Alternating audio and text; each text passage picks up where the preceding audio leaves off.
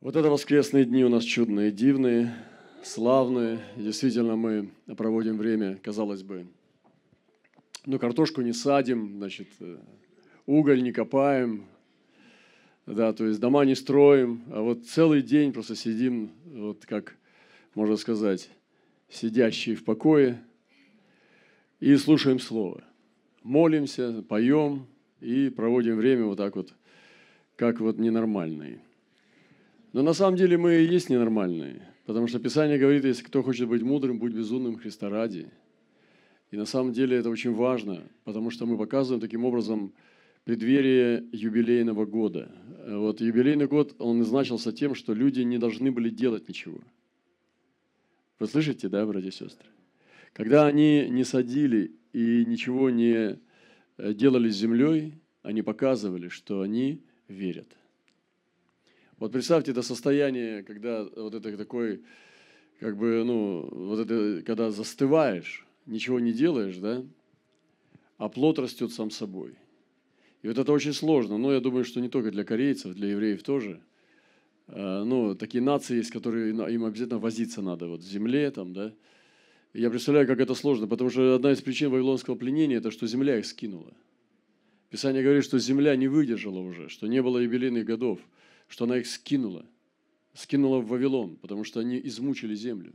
Не только поливали ее грехами, а они ее мучили, высасывали из нее все соки. Потому что подразумевалось, что вообще на 49-й год вообще два года ничего не надо было делать. А обетование было такое, что выбросишь старое ради нового.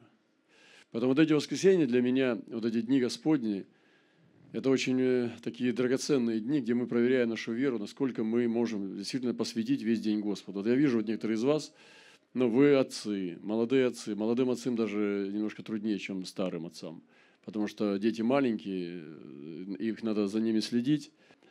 Вот вы понимаете, вот такое, это такое счастье вообще быть в такой церкви. Для меня это большая радость, потому что День Господень, он действительно увенчан верой. И на самом деле то, что здесь происходит, это не что-то малое – не что-то такое слабенькое. Это большое дело происходит здесь. Мы просто с вами верим, вы понимаете? Вот э, потом, когда уже уйдут старые взрослые отцы, вы молодежь, вспоминайте это. Для вас это будет важный опыт. Потому что вы не должны отпустить вот это. Вы не должны это утратить, потерять это. Потому что то, что для, было ценностью для Соломона, потом для Равама стало бесценным. За считанные месяцы продал щиты золотые, заменил их на медные – стал расточать царство. Все, что отец скопил годами, он легко спустил за несколько недель. А на самом деле разделил царство. И это вот, ну как сказать, это когда поколение, оно не оценило святынь. И то, что здесь происходит сегодня, это соединение, оценение святынь. Сегодня пришел такой интересный сон, откровение. Мне сестра прислала сон, я очень короткий, буквально я скажу несколько слов. Я хочу дать такое небольшое задание. Я думал, что я буду говорить об этом больше слове. Но я лучше хочу передать всем нам взять это на эту неделю. Мы посмотрим, что Бог хочет сделать э, через это слово. Э, сновидение звучало так, сегодняшнее. «Вижу свиток в руке Божьего человека». Он начал постепенно раскрывать этот свиток и читать. Там было из Исаия 40 глава. Человек Божий говорил, что сейчас то, что читал человек Божий, это для нас. Это время поторопиться – я сегодня э, коротко процитировал утром в проповеди э, именно о властях и князьях. Э, коротенько сказал слово, что Господь, Он может их в одну ночь скинуть и в ничто превратить. И я зачитал, что Он обращает знамение князей в ничто, делает чем-то пустым, пустым судьи земли. Он делает чем-то вот пустым вообще. Знаете, вот человек был вроде такой великий там, да, такой великий диктатор там или же, а вот просто о нем плохая память и все. Вот кто не говорит, плюется. Вот, казалось бы, при жизни был такой великий гений, а сегодня кто не говорит, клянется. Ну, клянет, плюется и все, и с, прямо э, с проклятием. Бог может так все повернуть, что совсем по-другому будет, чем ты из кожи вон вылазишь. А суть в чем, как говорит Писание, чтобы соблюдали заповеди Его – и жили по Писанию. И Господь все сам уравняет, все твои шероховатости, все твои ошибки.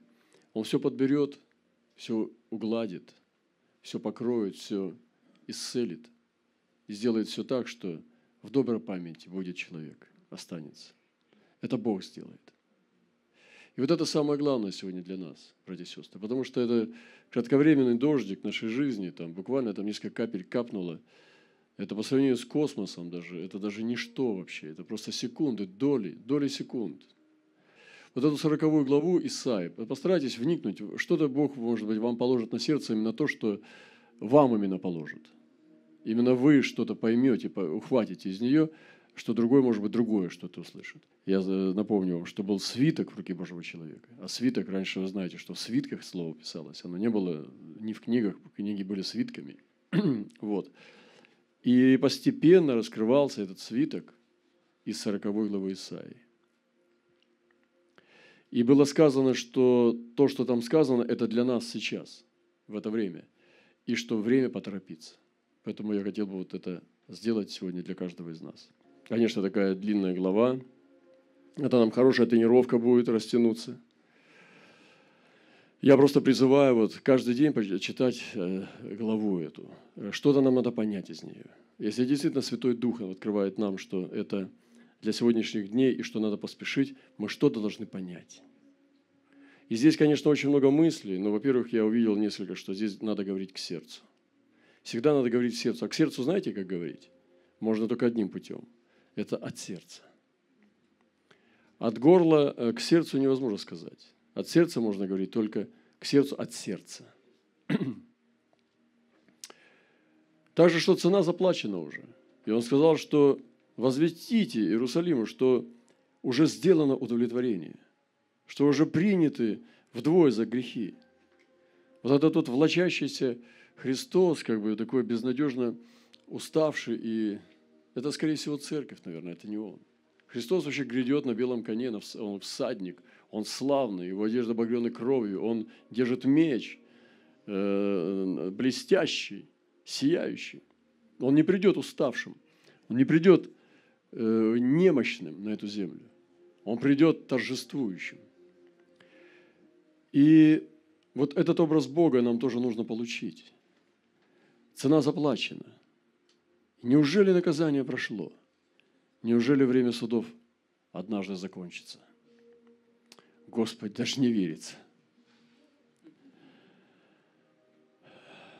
Голос вопиющего в пустыне. Да, мир пустыни.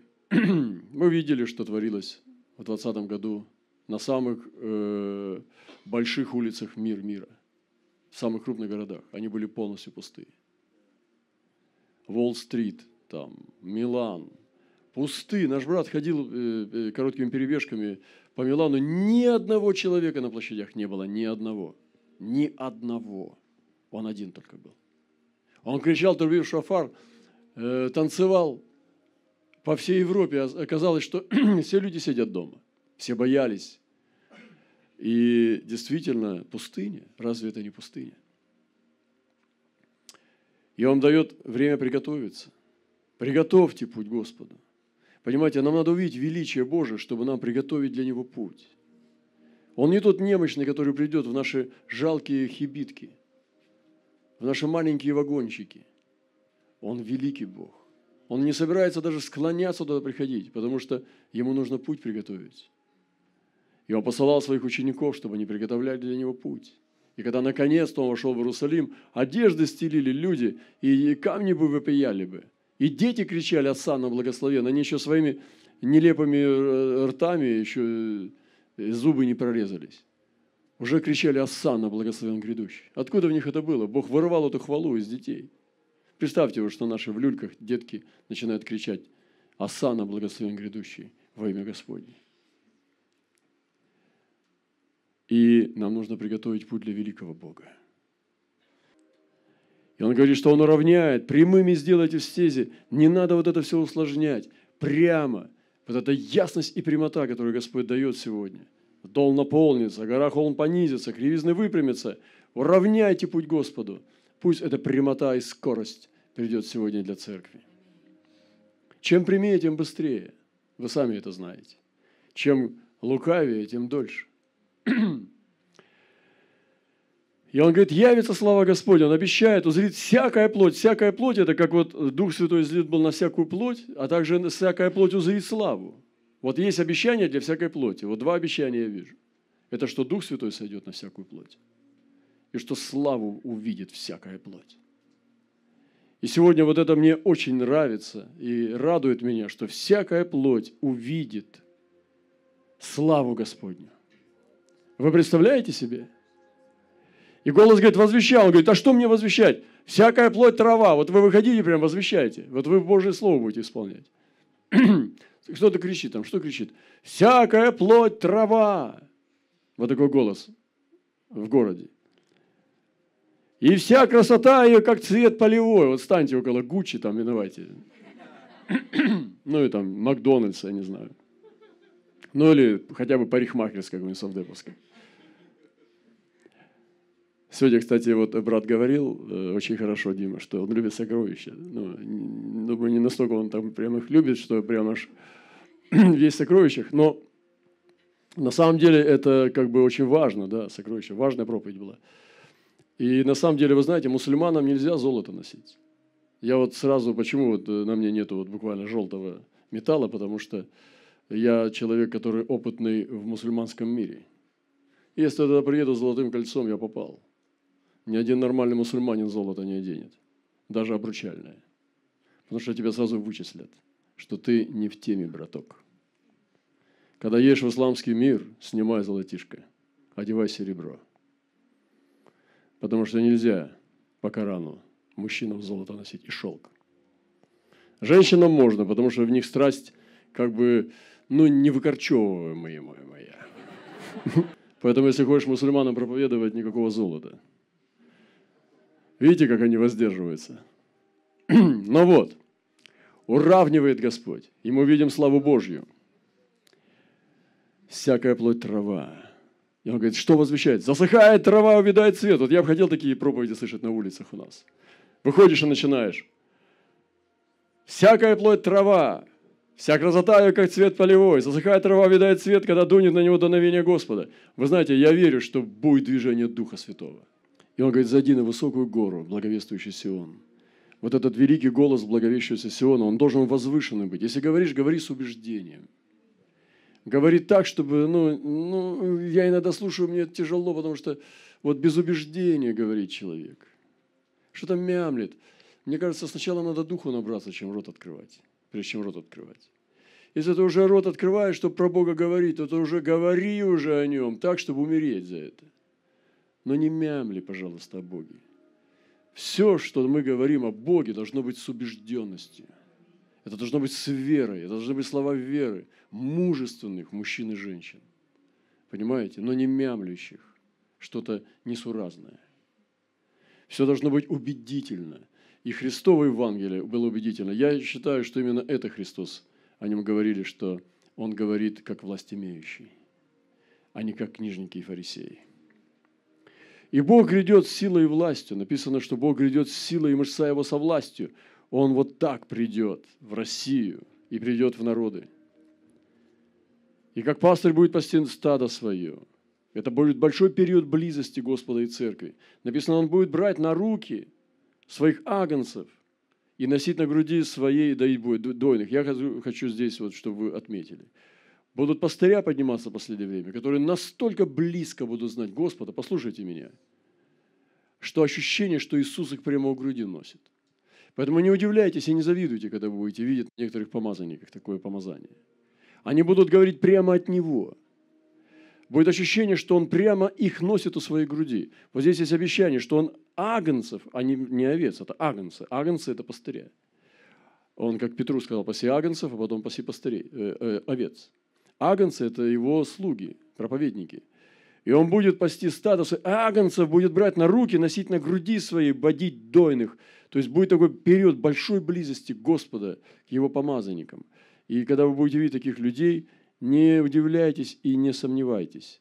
Это будет исполнение пророчества, потому что прямо от него они будут говорить. Будет очень сильная близость с Господом. И он говорит, задает вопрос, кто черпал воды горстью, кто уразумел дух Господа, вместил в меру прах земли, известно, да, да никто, никто, кроме него самого. И Христос принес нам это откровение. Все народы, как капли из ведра, и вот это все, Ливана недостаточно, народы пред ним, как капли, там ничтожество пустоты считается у него. Кому уподобите Бога? Да хватит уподабливать. Не образ нам нужен, а он сам. И вот мы говорили об этих разных образах, там, которые показывались нам, там, да. И, ну, действительно, это серьезно очень. Какой образ? Но уже не образ будет иметь значение. Он сам. Я на этом буду заканчивать. Большая глава очень. Да, здесь много говорить, не хочется ничего пропустить.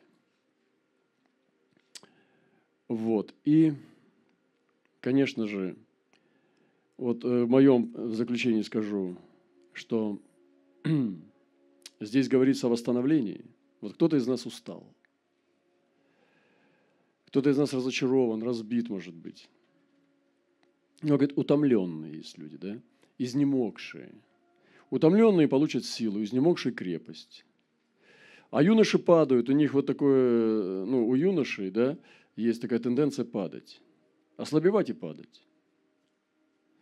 Но есть среди них и молодых, и старых, и утомленных, и изнемогших, и у молодых есть одна такая обобщающая черта, которая всех их делает одним народом. Это знаете кто? Надеющиеся. Вот. А надеющиеся на Господа, вот они обновятся в силе. Они поднимут крылья, как орлы, потекут, не устанут, пойдут и не утомятся. И я сегодня хочу вот эту главу сегодня провозгласить сороковую, по откровению, просто будем ее читать каждый день с утра, прям читайте ее вслух. Молитесь по ней, чтобы вот эти все обетования на вас приходили. Прямо читайте ее в себя, для себя, для церкви своей. Провозглашайте там, где вы чувствуете, вы пророчествуете ее. И просто давайте мы наполним просто наше братство этим благословением, потому что она вся благословение с небес. И как было показано, что она своевременно прямо сейчас нам нужна. И что нужно поторопиться. Поспешим братья и сестры. И мы сегодня прикоснулись чуть-чуть только к истолкованию. У меня ощущение, что перед нами стоит огромная задача. Я просил сестру молись за меня, потому что огромная задача. Церковь не справляется с ней. Тело Христа сегодня бессильно. Оно даже никого не интересует. Оно отвечает на политические вопросы, но не на духовные. Церковь превратилась в какой-то политический институт. А именно, чтобы Христа явить. Христа увидеть надо сначала. И явить Его – вот на это нужно сейчас очень много сил нам, очень много сил. И вот этого Бога великого, которого здесь вот в Исаии в 40 главе мы видим, вот этого Бога нам надо увидеть и явить Его. Господи, помоги.